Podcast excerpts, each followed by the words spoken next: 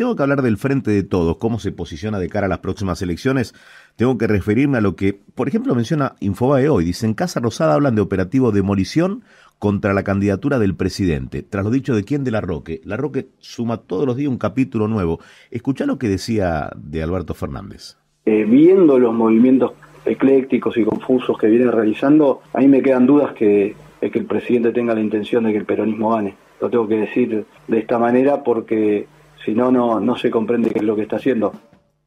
Bueno, eh, previamente había dicho que no puede ir al frente de todos con un candidato que reúne cinco puntos de, voluntades, ¿no? De votos. En línea está Guillermo Moreno, quien fuera secretario de Comunicaciones entre 2003 y 2006, eh, secretario de Comercio Interior entre 2006 y 2013 bueno, actualmente eh, está retirado de, la administración pública, pero no retirado de la política. ¿eh? siempre eh, es interesante escucharlo. Conduce hoy el partido político peronista Principios y Valores. Guillermo, ¿cómo va? Buen día, Eduardo Bataglia aquí en Millennium. ¿Qué tal, Eduardo? ¿Cómo estás? Un placer hablar contigo. igual, Guillermo, ¿lo están limando al presidente? Mire, el presidente fracasó pero se sabía que iba a fracasar desde el día que Cristina lo eligió, desde mayo del 19, porque era un muchacho que no está apto para ejercer este trabajo. ¿Cuándo lo dije? El día que lo eligió. No después, no ahora, no. Parece lo del cuervo, son opiniones entre ellos. Yo lo conozco hace 30 años, Alberto Fernández. El día que Cristina lo eligió, fui a Crónica, estuve bastantes, bastante rato en Crónica, ¿Mm? y le dije, mire, no está apto, va a fracasar, piensa mal y actúa peor. ¿Y por qué lo eligió Cristina? No, no sé, eso ya se lo tengo que preguntar a ella, tema psicológico. No, no estoy en condiciones, yo soy economista, no, estoy en condiciones de evaluar la psicología de la señora presidenta o expresidenta, no, no estoy en condiciones. Eligió al peor. ¿Por qué eligió al peor? Bueno, qué sé yo. Viste que a veces vos elegís lo mejor, te casás y te pasan 20 años y te separas. Bueno, en, en este caso eligió al peor. Ella sabía que era el peor, lo conoce, lo hemos hablado, lo transitamos, lo echó dos veces del gobierno, no es que lo echó una vez del gobierno, dos veces lo echó del gobierno Alberto Fernández. Ahora, seguir hablando de Alberto Fernández después de todo esto que hablamos no tiene sentido. No, no le damos ninguna esperanza al pueblo, no tiene ningún sentido. Ya lo que había que decir de Alberto Fernández ya está, ya está dicho, al menos de mi parte. ¿eh? Sí. Pero no está dicho ahora, porque con el diario del lunes vos sabés los resultados del partido.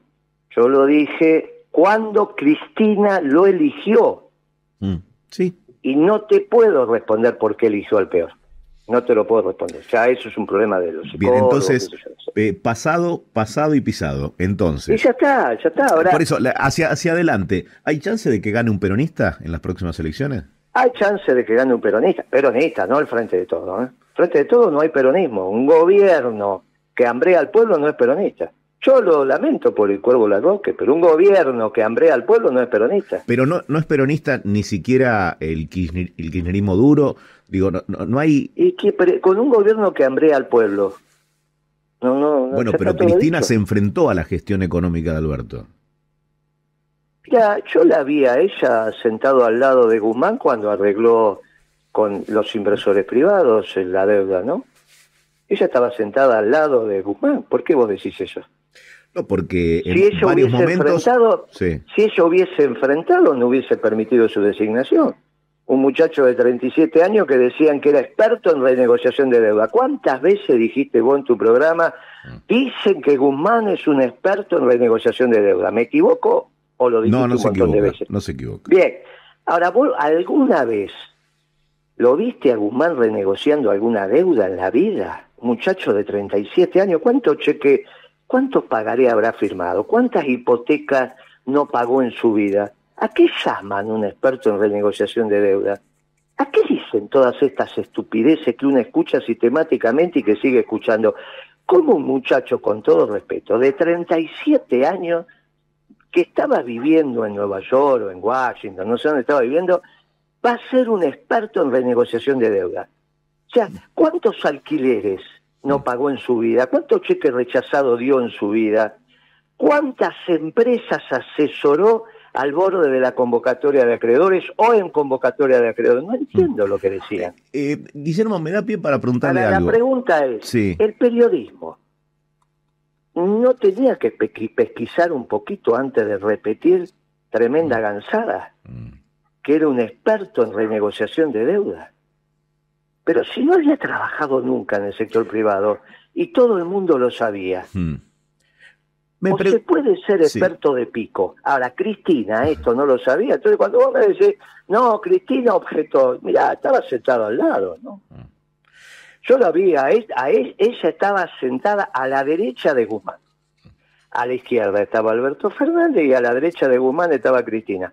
Como todavía estábamos obviamente en pandemia, qué sé yo, había como un espacio, había como un metro y medio, no estaban pegaditos. ¿Te acordás que la mesa esa era bien amplia? Sí, sí. Era como un rectángulo, mm. ¿eh? y, creo que tres lados del rectángulo estaban ocupados por funcionarios y el otro por la prensa. Mm. Y Cristina estaba a la derecha de él, y estaba contenta de que hubiesen arreglado con los inversores privados antes de arreglar con el fondo. Cualquier muchacho, mira lo que te voy a decir, ¿eh? Cualquier muchacho que hoy tiene un problema de deuda en su empresa y le debe al Banco Nación y le debe a la FIP, hmm. a vos te pregunto, ¿eh? que nunca renegociaste deuda, sos simplemente un periodista, ah, y simplemente viene un empresario y te dice, tengo 100 pesos y le debo 100 pesos al Banco Nación y 100 pesos a la FIP. ¿A quién le pagas para seguir funcionando? Bien. ¿Viste? Es obvia la respuesta. Sí. Si vos le debías al Fondo Monetario y le debías a los inversores privados, ¿con quién arreglás primero? Está claro. Muy bien. Este pibe lo hizo al revés. Sin embargo, Cristina estaba sentado al lado.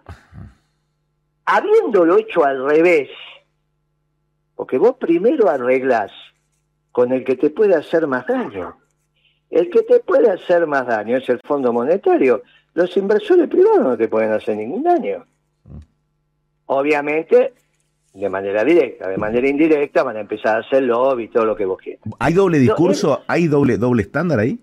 No saben. No es un problema de doble discurso. Cristina, desde hace unos meses que se la plaza hablando de economía. El primero honoris causa que le dio en el Chaco y una clase de economía. Después dio otra clase de economía, después dio otra clase de economía y ahora aparentemente creo que el 11 por ahí. El viernes, el viernes, el viernes eh, va, va, a recibir un doctorado honoris causa. Sí, y va a dar otra clase de economía. Sí. Pero ¿cómo puede ser que piensen que Cristina sabe economía? Pero, esto es ridículo.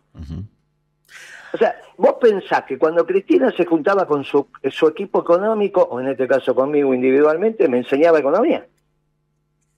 ¿Y usted le escuchaba? ¿Cómo? ¿Y usted le escuchaba? ¿Pero a vos te parece que cuando nos juntábamos Cristina me enseñaba economía? Le pregunto. ¿Y a vos qué te parece?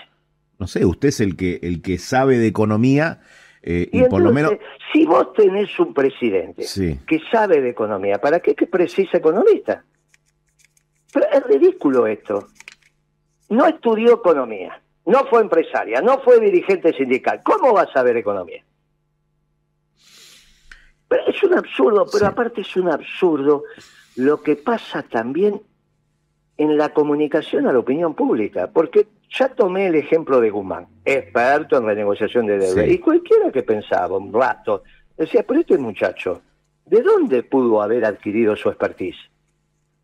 Nada. Ah, ahora la culpa, la, ahora la culpa la van a tener los medios, Moreno. No, amigo, es no profundizar. No, ¿cómo va a ser la culpa? Ya dije que de Cristina. El problema es cómo reproducimos la ignorancia. De eso sí es, culpable el periodismo también, porque el que genera la opinión pública es el periodismo. Yo no digo que sea responsable de la elección de Guzmán ni cómo gobernó Guzmán, de reproducir la ignorancia. Porque al, no al reproducir la ignorancia, lo que hacemos es penetrar en la sociedad los mm. conceptos equivocados. Y eso sí lo hacen solamente los periodistas. Ahora, recién planteaba algo, Moreno. Eh, funcionarios que pasan por la administración pública y que nunca estuvieron en, el ámbito privado. ¿Debiera ser una condición que sepan, que sepan lo que es un descubierto en el banco, saber lo que es enfrentar una deuda? En el Ministerio de Economía, para los funcionarios de cargos políticos, subsecretario para arriba, no estoy hablando del escalafón, digamos que llegará hasta director, director nacional, que es lo que debería pasar, digamos, ¿no? El escalafón tiene que llegar hasta director nacional. Mire, yo creo que es una condición sine qua non, porque uno va a la función pública a aplicar lo que aprendió en su vida y mm. su vida en el sector privado. Claro. Y entonces, si vos vas a aprender, un día llegaba Kisilov a la gestión. Le digo, pibe, ¿qué hiciste en el sector privado? Y tuve un café y lo fundí en el 2001. Me di cuenta que lo había fundido cuando me sacaron la máquina de café. Mm. En Palermo, Hollywood. Le digo, bueno, pibe, es difícil. Todo indicaría que Kisilov logra la reelección, ¿eh? le dan todas las encuestas ganador. Pero todo lo que quiere, el problema es la gestión. Porque si él elige con treinta y pico por ciento, significa que hay sesenta y pico que están en contra. Pero mientras alcance para ganar por uno. Pero ¿de eso estamos hablando de hacer una buena gestión? No, bueno. Eh, eh, la gestión de Alberto, ya quedó claro que usted dijo que, fue mala, ¿no? Por lo menos, digo, por... Fracasó, no, no dije mal, le dije que fracasó. Fracasó. Rotundamente. Bien, no hizo bien el diagnóstico, no supo cómo resolver los problemas, se rodeó de gente que no estaba capacitada. Alberto, amigo, lo dije ese día que lo eligieron, piensa mal y actúa peor. Pero todo el mundo lo sabe todo el mundo. El que lo conoce, Alberto, sabe que piensa mal y actúa peor.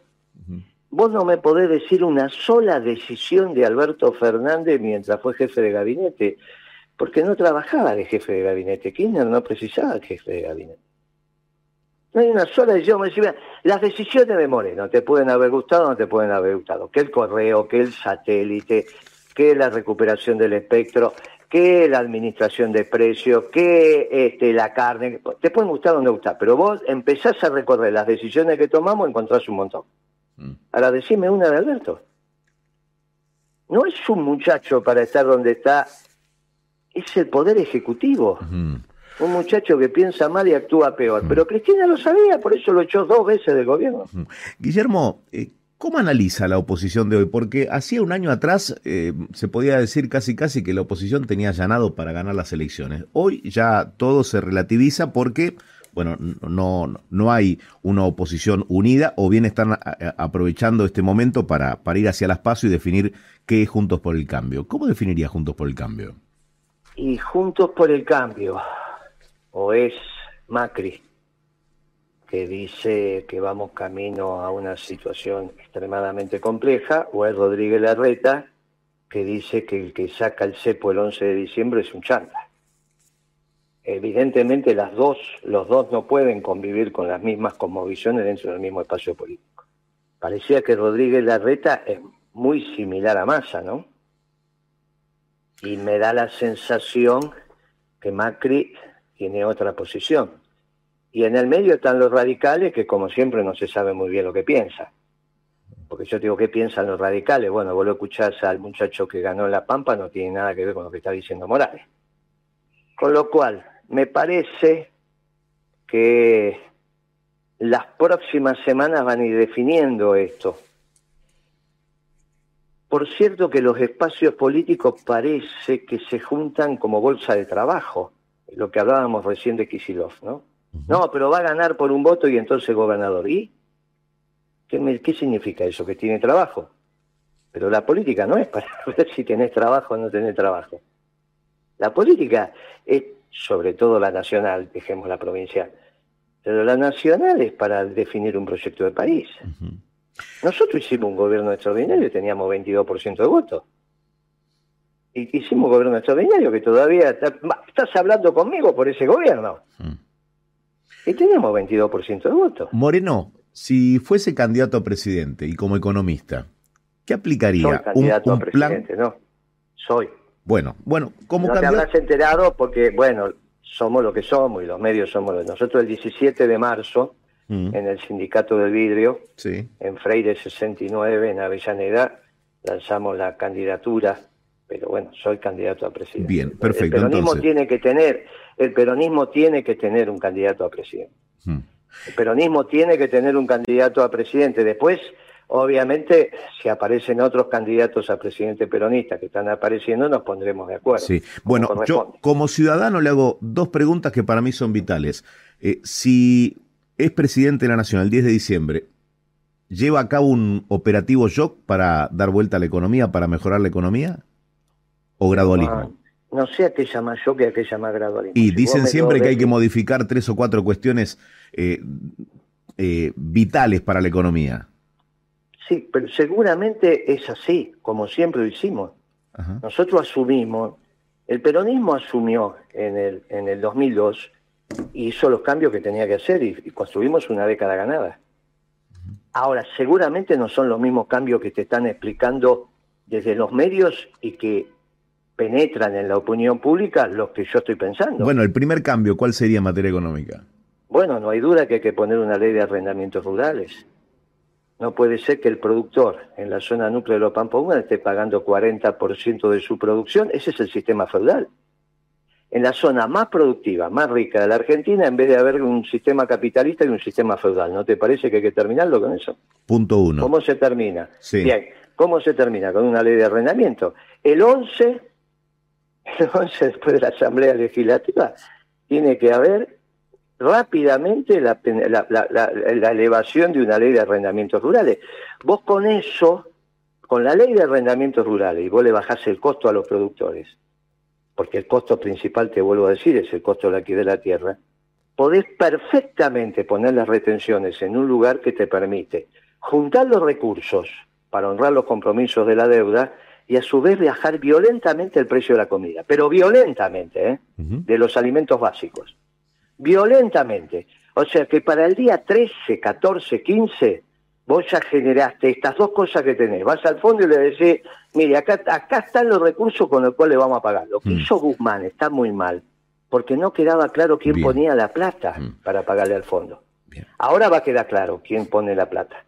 Moreno, Son los propietarios de la zona núcleo de la Pampa Húmeda. Contra eso le vamos a dar un bono un bono patriótico a 25 años en dólares, tasa de interés internacional y negociable en el mercado secundario por su esfuerzo patriótico. Con lo cual, los propietarios de la tierra, que son los que pueden hacer el esfuerzo, no les generamos ningún, ningún impedimento patrimonial, tienen un tema de flujo que lo pueden absorber y es el único sector social que está en condiciones de poner los recursos para pagar la deuda ni las industrias, ni los jubilados, ni los pensionados, ni los sectores urbanos. Ahora, con eso solo, ¿eso no te parece que es un shock a vos? Eh, sí, es, es una línea de trabajo y es un rumbo. Ahora, y es un shock, pará, pará, pará, es un shock. Sí, para mí Bien. sí. Ahora, no tiene nada, por eso vos me decís, gradualismo shock, shock, pero este shock, no el shock que quiere hacer Macri, que destruir a tu familia. Porque Macri lo que quiere es que pague la deuda a vos y tu familia. Guillermo, estoy sobre el final del programa y yo de un candidato a presidente necesito saber cómo se posiciona ante el narcotráfico. La situación de Rosario es conocida por todas. Eso, pero eso es muy sencillo, que lo dijimos hace más de un año y medio. Se lo mandé al periodista que me hizo, que en aquel momento hicimos el reportaje que es Trebuch. Le dije, mira, lo que hablamos hace un año y medio atrás, ahora lo están diciendo todo. Es muy sencillo eso agarra el presidente, hay que levantarse temprano como siempre, a las 6 de la mañana arriba, te afeitas, te bañas, desayunas, agarrar los diarios, que es lo que tiene que hacer el presidente, y se entera que hay armas largas, soldaditos, que hay granadas, que hay búnker. Entonces dice, mire, la agenda de hoy la cambiamos. Por favor, preparen dos helicópteros, en una va la carpa de campaña y en el otro va el presidente. Llega, ¿viste frente al casino, el Rosario, que hay una plaza muy grande, ¿lo ubicás? Sí. Bien, ahí montás la, la, campaña, ahí montás la, carpa de campaña. Llegan los dos helicópteros, una conmoción en Rosario que llega. Los periodistas empiezan a decir, ¿a qué vino, presidente? No sé, me enteré que hay granadas, soldaditos, búnker, no entiendo esto. Vine a resolver este tema. ¿Y cómo lo va a resolver? Y le cuento a las seis de la tarde. Y a las seis de la tarde está resuelto. Tiene que ir el presidente. Dice, a ver, ¿dónde dicen que hay un búnker acá? A ver, toca el timbre, golpea y dice, acá hay un búnker. ¿Vos te pensás que sale alguien a responderle al presidente? Hay que poner el cuerpo, muchachos. Sí. Esto se resuelve poniendo el cuerpo. Ayer, ayer fue Aníbal Fernández a la zona. Yo reclamaba que, que se conforme una mesa y que se quede en pero Rosario. ¿qué mesa? Todas pavadas, todo eso. Que Aníbal. Escúchame, el único que puede hablar con la Corte Suprema de Justicia, porque hay un juez federal que se fue de rumbo, es el presidente. Llama al presidente de la Corte y dice: Mira, acá me enteré que este juez federal vive por encima de sus recursos. A mí me, me explica usted, presidente de la Corte Suprema, qué es lo que pasa. Deme 10 minutos, presidente. Hay un fiscal provincial ahora, entonces llama al procurador provincial. El único que puede hacer eso es el presidente. Porque en el mismo momento va el gobernador y le dice, firme acá, gobernador, ¿qué firmo, señor presidente, que me está poniendo durante tres meses bajo mis órdenes la policía provincial? ¿Cómo no, presidente? Tome. Listo. El presidente se tiene que hacer cargo de que no haya delitos que lastimen a su pueblo. Ese día a la tarde ese tema está resuelto. No, porque hay unos muchachos que la penitenciaría, que no sé, que un celular. A ver, explíqueme, a ver, director de... Va el presidente y le dice, a ver, director de la calle, explíqueme, ¿qué es lo que pasa acá? Cuando el presidente pide explicaciones, o se la dan con precisión, o del otro lado el gato encerrado y el presidente sabe lo que tiene que hacer. Inmediatamente. Mira, yo entré al, al mercado central, que es un lugar difícil, y había prostitución infantil. En dos horas se terminó. No hizo falta hacer nada. Simplemente caminar y poner la regla del juego. A esto se saben todos. Ahora tenés que caminar. Tenés que caminar todo el mercado. Eh, no, pero ¿y si te meten un balazo? Y si te meten un balazo, para eso sos hombre de fe. Mm. Si te meten un balazo, para eso sos hombre de fe. O ahora también le tenemos temor a la muerte. Moreno. ¿Qué, ¿Qué es lo que nos pasa, viejo? ¿Qué es lo que nos pasó? ¿Sabe qué nos pasó? Que gobernaron los neoliberales y los socialdemócratas, estos muchachos por modernos, y así estamos. En cambio, nosotros en la década ganada fuimos un clásico gobierno peronista. Por eso no fue bien. Y por eso soy candidato a presidente, para que vuelva un clásico gobierno peronista, que va a ser feliz a vos y a tu familia. Moreno, Te mando un abrazo. muchas gracias por este. El 17 el lanzamiento entonces. Si le parece, en hablamos en el Sindicato del Vidrio, a Hablamos las seis de la tarde. antes de, 69, antes de, la, gracias, de octubre o antes del balotaje. ¿eh? Muy bien, te mando un abrazo, viejo. Le mando un fuerte abrazo. Guillermo Moreno pasó por primero lo primero.